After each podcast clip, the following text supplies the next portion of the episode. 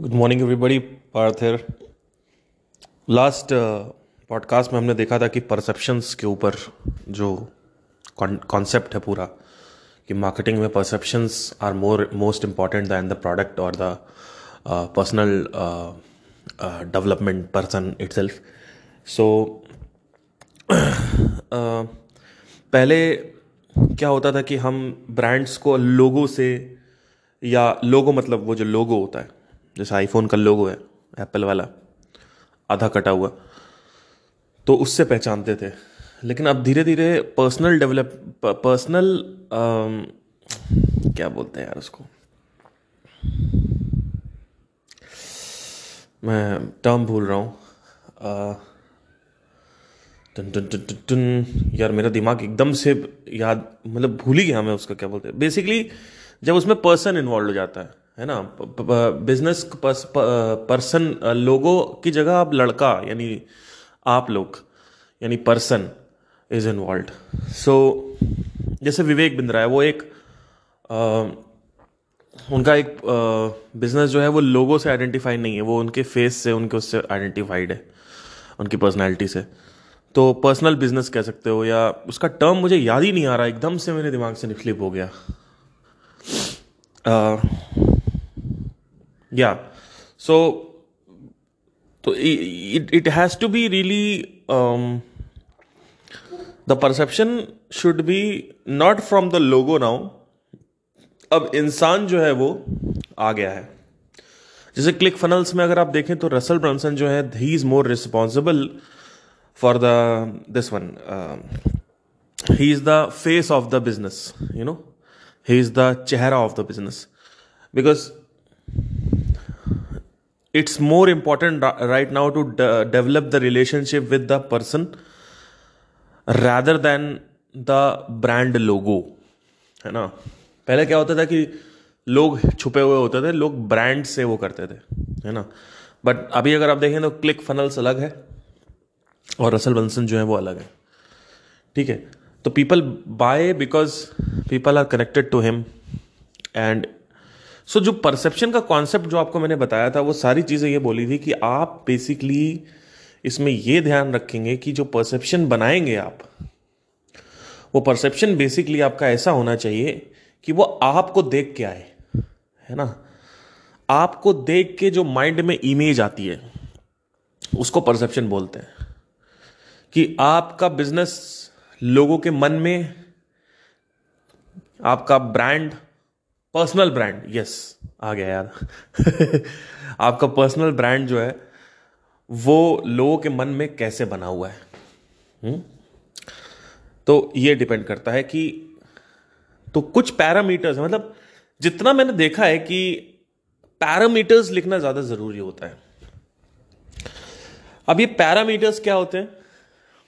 ये जो पैरामीटर्स होते हैं बेसिकली इसमें जैसे कि एक पैरामीटर है कि रिलेशनशिप होना चाहिए, दूसरा पैरामीटर है कि ट्रस्ट होना चाहिए, तीसरा पैरामीटर है कि परसेप्शन अच्छा होना चाहिए, है ना? तो ये पैरामीटर्स होते हैं। अगर आप किसी भी बिज़नेस को देखोगे, कुछ 16 17 पॉइंट्स होते हैं, ये 16 के 16 17 पॉइंट जो है, वो एग्जैक्टली exactly वहाँ पे अप्लाइड होते हैं। ठीक है? जैसे कि people buy emotionally and label it with logic अस्सी परसेंट लोग इमोशनली खरीदते हैं, बीस परसेंट लोग लॉजिकली खरीदते हैं। तो हर कोई इमोशनली नहीं खरीदता। तो आज हम जो बेसिकली बात करने जा रहे हैं कि मैंने बोला था कि मैं हुक्स पे बात करूँगा, पर हुक्स पे बात करना इतना इंपॉर्टेंट नहीं है अभी, जितना इंपॉर्टेंट है स्टोरी पे बात करना। ठीक है? मार्केटिंग जो है वो ह्यूमन साइकोलॉजी से डायरेक्टली कनेक्टेड है। जैसा कि आपने देखा था लास्ट टाइम कि मार्केटिंग जो है वो, अगर आप ध्यान से देखें तो परसेप्शन पे बात हो रही है डिसीज़न मेकिंग पे बात हो रही है, कि लोग डिसीज़न कैसे लेते हैं। तो it's all about you know perceptions and it's all about the human psychology that is why I am so into it क्योंकि कहीं ना कहीं एक आदमी ने सही बोला कि it's all connected with spirituality ultimately. Not connected with spirituality as, as such but how the mind works. है ना? तो वैसे तो और भी डीप डीप चीज़ें होती हैं माइंड के नीचे। But yes it's it attacks on human psychology अगर आप देखें तो अटैक करती है। तो जैसा कि मैंने बताया कि 80 परसेंट लोग इमोशनली खरीदते हैं। आप भी कभी भी कुछ भी खरीदते हो तो इमोशनली खरीदते हो ज़्यादातर। जैसे आपको कहीं पिज़्ज़ा जा रहे हो खाना खाने। आपको पता है कि अब पिज़्ज़ा नहीं खाना है लेकिन आप फिर भी मंगा लेते हो। मैगी नहीं खाना है मैगी मंगा लेते हो आप है ना? तो आप इमोशनली खरीद रहे हो। आप आ, मन कर रहा है। जब जब भी होता है ना मेरा मन कर रहा है तो ये मन जो है ये बेसिकली कह रहा है कि ये इमोशनली खरीदना होता है। और अगर बुद्धि कर रही है तो लॉजिकली होता है। अच्छा दो एक और डिसीज़न होते हैं जहाँ पे लॉजिक और बुद्धि दोनों को साथ में ले आते हैं। तो ये एक डिसीज़न होता है जहाँ पे दोनों इन्वॉल्व होते हैं। तो आज हम बात करेंगे कि बेसिकली स्टोरीज का क्या इसमें रोल है? कि अगर मन से किसी को खरीदवाना है तो क्या रोल है इसमें स्टोरी का? स्टोरी ही एक ऐसी चीज़ है जो लोगों को कनेक्शन और कंपेनियनशिप बना के देती है है ना? पहले मैंने जो सबसे पहले पॉडकास्ट में यही बोला था कि स्टोरी से पढ़ने पर थोड़ा डीप में जाएँगे। तो किस तरीके की स्टोरी आपको सुनानी होती है? तो अगर आप एक्सपर्ट सीक्रेट्स पढ़ें तो उसमें ये बोला जाता है कि आप सबसे पहले जब भी अपना वेबिनार स्टार्ट करें, या लोगों से कनेक्ट फील करना चाहते हैं कहीं पर भी तो सबसे पहले आप उनको स्टोरी बताएँ। अब वो किस तरीके की स्टोरी होती है? तो ज़्यादातर जो मैंने जितना जितना मैंने वेबिनार देखा और सीखा है, समझा एक्सपर्ट सीक्रेट पढ़ा है। पहली तो स्टोरी होती है आपकी जो खुद की ओरिजिन स्टोरी होती है। ओरिजिन जो स्टोरी होती है वो बेसिकली ये है कि आप स्पिरिचुअलिटी में कैसे आए? ये है ओरिजिन स्टोरी ओरिजिन का मतलब ये नहीं कि आप पैदा कहाँ हुए। कई लोग यहाँ स्टार्ट करते हैं कि मैं यहाँ पैदा हुआ। अरे, वो नहीं जानना चाहते हो। आप स्पिरिचुअल प्रोडक्ट बेच रहे हो। लेट से आप कोई स्पिरिचुअलिटी का मेडिटेशन का कोई कोर्स बेच रहे हो, है ना? तो आपने कैसे चालू किया? योगा आपने कैसे चालू किया? अगर योगा का कॉन्टेक्स्ट लेके चले तो है ना? तो कैसे चालू किया योगा आपने? ये बहुत इंपॉर्टेंट है समझना। रैदर देन कि यू नो कि मैं यहाँ पैदा हुआ था, वहाँ पर that is not your life की ओरिजिन स्टोरी नहीं पूछी गई तो फॉर एग्ज़ाम्पल लेट से कि अगर मुझे बताना है तो मैं ये बोलूँगा कि at the age of fifteen मुझे लोनलीनेस हो गई थी मेरे घर वाले मेरे साथ में नहीं थे। सोलह साल की उम्र में एक लड़की आई अट्ठारह साल की उम्र में एक और लड़की आई उससे प्यार नहीं हुआ। वो भी छोड़ के चली गई। इक्कीस साल की उम्र में एक और लड़की आई फाइनली मैं कॉलेज में था और जब उससे मैंने प्यार किया तो एक साल बाद रियलाइज़ हुआ कि आ, कि ये तो मुझे छोड़ के चली जाएगी और इसमें सुख भी नहीं है। दोनों चीज़ें रियलाइज़ हो रही थी कि इसमें इतना कोई सुख भी नहीं है।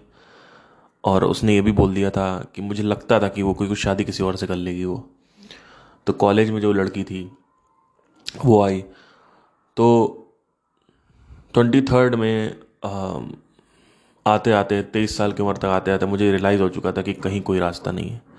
बहुत प्रॉब्लम होती थी मतलब अकेले रहता था कोई रास्ता नहीं होता था। तब पता चला कि एक रास्ता है। वो रास्ता है अध्यात्म का रास्ता। तो कई लोग इस पर चल चुके थे। तो लेट से कि अगर आपके कोई मेंटर हैं, वो मिले आपसे। मेरे एक मेंटर थे, वो मेरे को मिले। और उसके बाद उन्होंने कहा कि यहाँ पे एक रास्ता है, जहाँ पे कॉजलेस हैप्पीनेस नाम की चीज़ है। और वहीं से मैंने चल, चालू किया। अब पॉज ठीक है? अब ये ज़्यादा अब जब आप बोलोगे इसको कि this is why spirituality so क्या होगा कि लोग जो है वो समझेंगे, लोग उसकी महत्वाकांक्षा को समझेंगे, लोग बिलीव करेंगे कि अध्यात्म सच में एक आंसर है। और साथ ही साथ आपको ये यहाँ रुकना नहीं है। अगर मैं वापस प्ले करूँ तो आपको ये बताना है कि जैसे मेंटर मेरे फॉर एग्ज़ाम्पल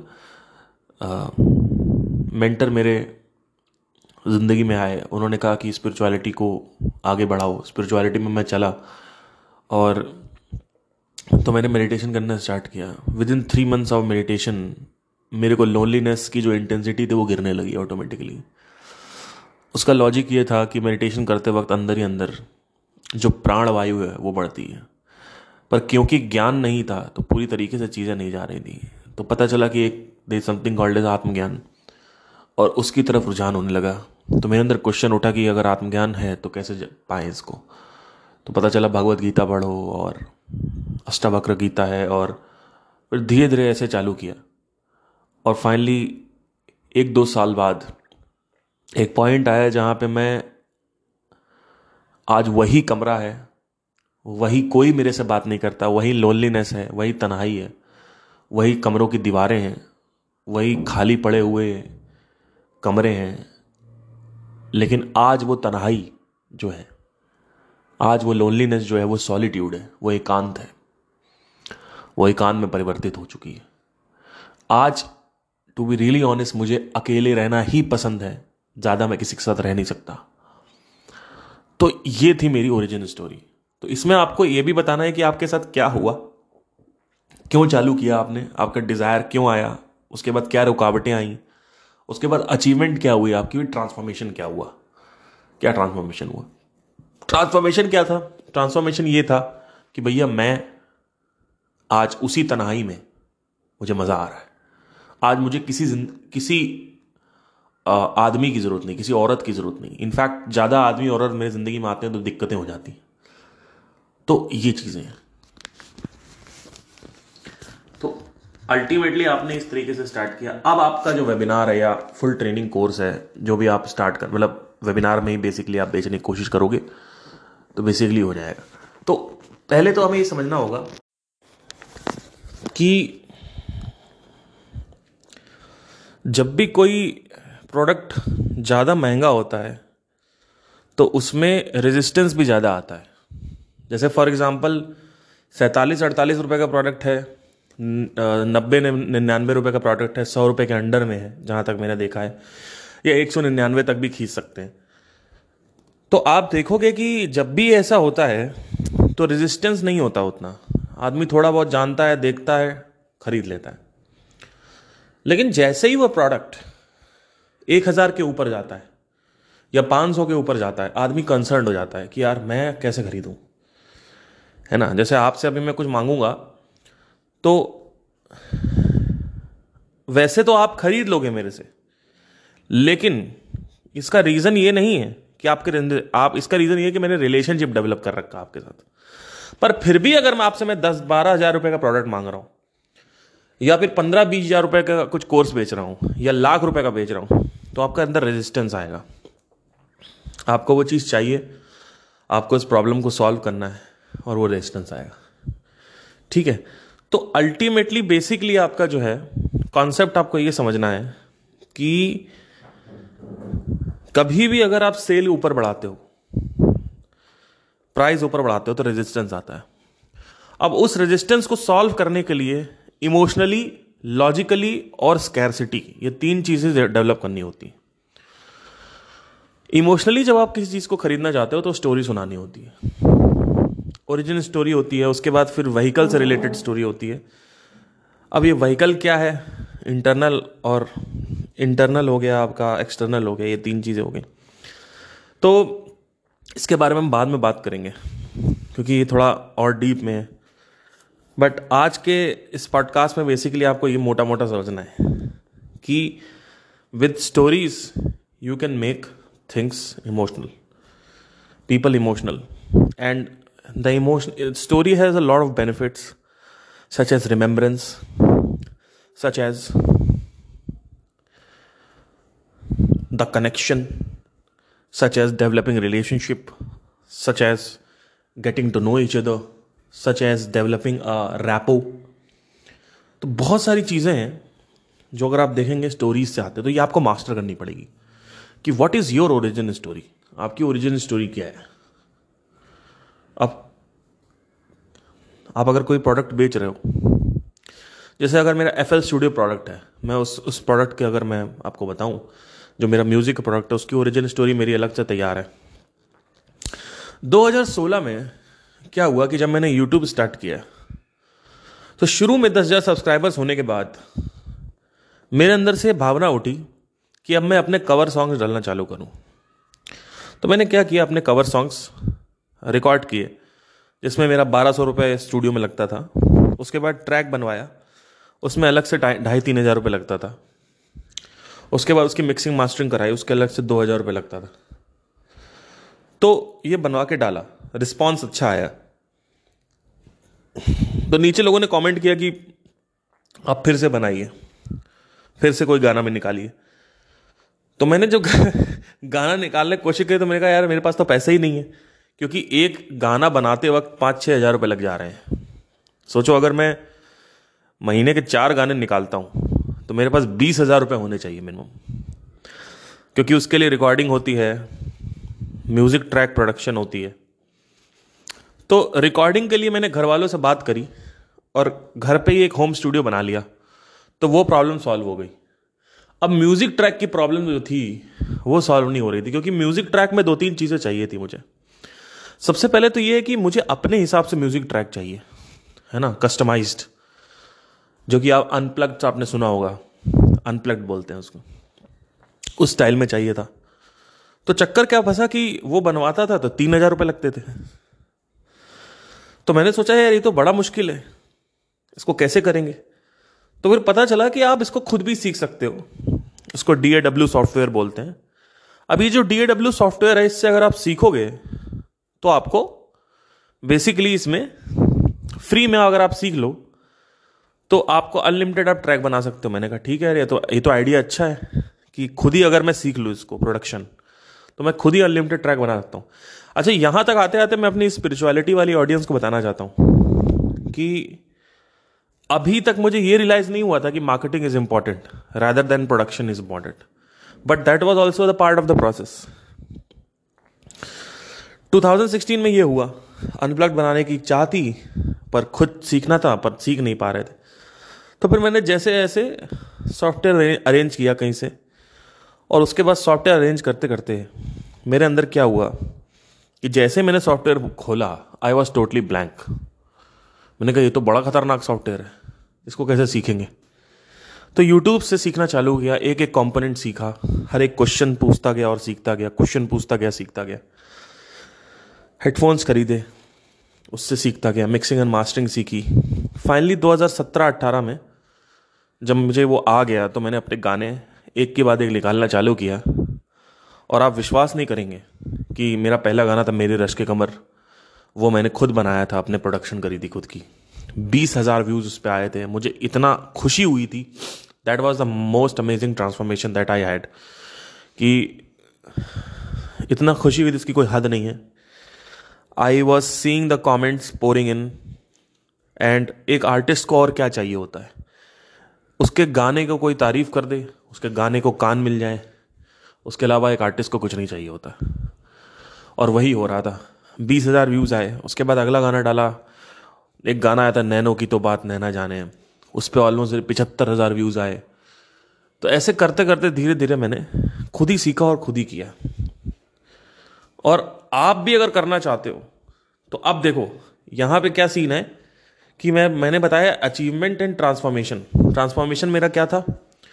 वो ये था कि मैं अपने गाने बना पाया और मुझे फाइनली वो जो खुशी थी वो मिल पाई 18 2018 तक। तो अब क्या है चक्कर की ये ओरिजिन स्टोरी हो गई मेरी। इसकी किसकी? कि मैंने एफएल स्टूडियो कैसे सीखा या मैंने म्यूज़िक प्रोडक्शन सॉफ्टवेयर कैसे सीखा? तो अब क्या होगा, जैसे ही आप ये बताओगे तो आप उसको ये बता रहे हो कि मैं भी आपकी तरह था क्लाइंट को अपने, जो कस्टमर है, यानी प्रोस्पेक्ट है। प्रोस्पेक्ट को आप ये बता रहे हो कि मैं भी आपकी तरह था, देखो, मैं आपसे कोई अलग नहीं हूँ। तो उसको कनेक्शन फील होगा, यार, ये तो मेरी तरह था, मुझे भी यही चाहिए, जो इसको चाहिए। और फाइनली ये निकल के गया है, यहाँ से। तो ये एक ओरिजिन स्टोरी थी यहाँ पे बताने की, कि ठीक है। तो 18 में जब ये सीखा तो उसके बाद कई स्टूडेंट्स के मैसेज आने लगे कि मुझे भी सिखा दीजिए, मुझे भी सिखा दीजिए। ठीक है तो ये था। तो अब यहाँ तक इसको पॉज करते हैं। तो स्टोरीज आर अगर आप अपने अंदर देखें तो आपको अब कनेक्शन भी फील हो रहा होगा हल्का हल्का, मेरे साथ। क्यों? क्योंकि कहीं ना कहीं stories are important to understand the psyche of the basic people all these thing people will not buy you unless you are out of that stranger zone जब तक आप स्ट्रेंजर हो ना, तब तक कोई खरीदेगा नहीं आपसे। लोग सोचते हैं, अगर प्रोडक्ट अच्छा है तो लोग खरीद ही लेंगे। अरे प्रोडक्ट कितना भी अच्छा हो। देखो प्रोडक्ट क्या करता है? लोग आपसे खरीदते हैं और प्रोडक्ट सिर्फ़ वो फुलफिल करता है, जो आप प्रॉमिस करते हो। लेकिन लोग प्रोडक्ट देख के या ऑफ़र देख के नहीं खरीदते। हैं समझने की कोशिश करो। लोग मैसेजिंग देख के खरीदते हैं। मैसेजिंग मतलब किस तरीके की बातें कर रहे हो आप? उनसे। तो ये चक्कर है सारा। आप अगर खुद ही देखो, आप खुद देखो ना, आप कुछ भी खरीदते हो ऑनलाइन या कुछ भी कहीं भी कुछ खरीदा है आपने तो आपके अंदर कुछ उससे रिलेटेड कहानियाँ पड़ी हुई हैं। उन कहानियों की वजह से खरीदते हो आप। एप्पल भी अगर आप खरीदते हो तो एप्पल की एक कहानी पड़ी हुई है कि वो देखो फलाना लड़का लेके आया था, उसको इतना लोग पूछते हैं, उसका स्टैंडर्ड बढ़ गया, आपको भी अपना स्टैंडर्ड बढ़ाना है। ठीक है? So you buy emotionally and then label it with logic so you need to understand that there are a lot of things which is involve when you are trying to tell a story जब भी आप कोई भी story बता रहे हो तो story आपको वहाँ से स्टार्ट करनी है कि आप ज़ीरो थे, आपने क्यों स्टार्ट किया? भाई, आपने अध्यात्म की मेडिटेशन क्यों स्टार्ट किया? योगा क्यों स्टार्ट किया? कुछ तो ऐसे फैक्टर्स रहे होंगे ना, जिसकी वजह से आपने स्टार्ट किया। तो वो आपके लिए क्या है? आपका प्रोडक्ट है, आप कह रहे हो कि मुझे, मैंने लेट से मैं पेन बेचता हूँ। अब अगर आप पेन बेच रहे हो, आपका खुद का प्रोडक्ट है पेन तो आपने, आप पेन के बिज़नेस में क्यों आए? हो सकता है आप इसलिए आए हो क्योंकि आपको पैसे कमाने थे। हो सकता है इसलिए आए हो क्योंकि आपको पेन से प्यार था। कुछ तो होगा ना, वो बताना होगा। क्योंकि जो आपसे पेन खरीदेगा, वो भी जब तक इंस्पायर नहीं हुआ, तब तक आप उसको बताओगे नहीं। Ultimately he'll form a connection with you so that was all for the today so everything is around stories there are stories for your you know origin and then there are stories for your big domino which is mentioned in the expert secrets so जैसे कि मैंने आपसे बोला कि मैं आपको चीज़ें सिखाऊँगा, लेकिन आपको बुक पढ़नी पड़ेगी, है ना? डॉट कॉम सीक्रेट्स आपको पढ़नी है। उसको अगर कितने लोगों ने खरीद ली, अगर आप नीचे कमेंट कर सकते हैं। नहीं खरीदी है, या पीडीएफ डाउनलोड करी है फ्री में तो वो भी तो भी एक अच्छी चीज़ है। लेकिन अगर आपको सही में लॉन्ग टर्म लेना खरीद ही लो आप, क्योंकि मैं, मैंने कुछ बुक्स हैं जो खरीद रखी हैं। जैसे law of immutable twenty two laws of business वो मैंने अभी नहीं खरीदी है, उसको मैंने पीडीएफ डाउनलोड किया था। बट मैं आपसे यही कहूँगा कि आप खरीदें। इसको पढ़ें ठीक है समझने की कोशिश करें कि क्या होता है। नहीं करेंगे तो फिर वैसे ही चलेगी ज़िंदगी जैसे चल रही है। कोई भी स्किल एबिलिटी टैलेंट आपके पास है वो ऐसे नहीं ऊपर आएगा ठीक है। अब आगे हम एक ऐसी चीज़ के बारे में बात करना जा, जा, जाएँगे जहाँ पे कई लोग फंस जाते हैं। वो है how to beat your competition अपने कॉम्पिटिशन को कैसे बीट करें? ये बड़ा खतरनाक है। तो अगले में हम बात करेंगे। हो सकता है मैं इसके बाद ही बैक टू बैक डाल दूँ इसको। ठीक है? चलिए। ओके टेक केयर इससे कोई सवाल जवाब है तो बताइए।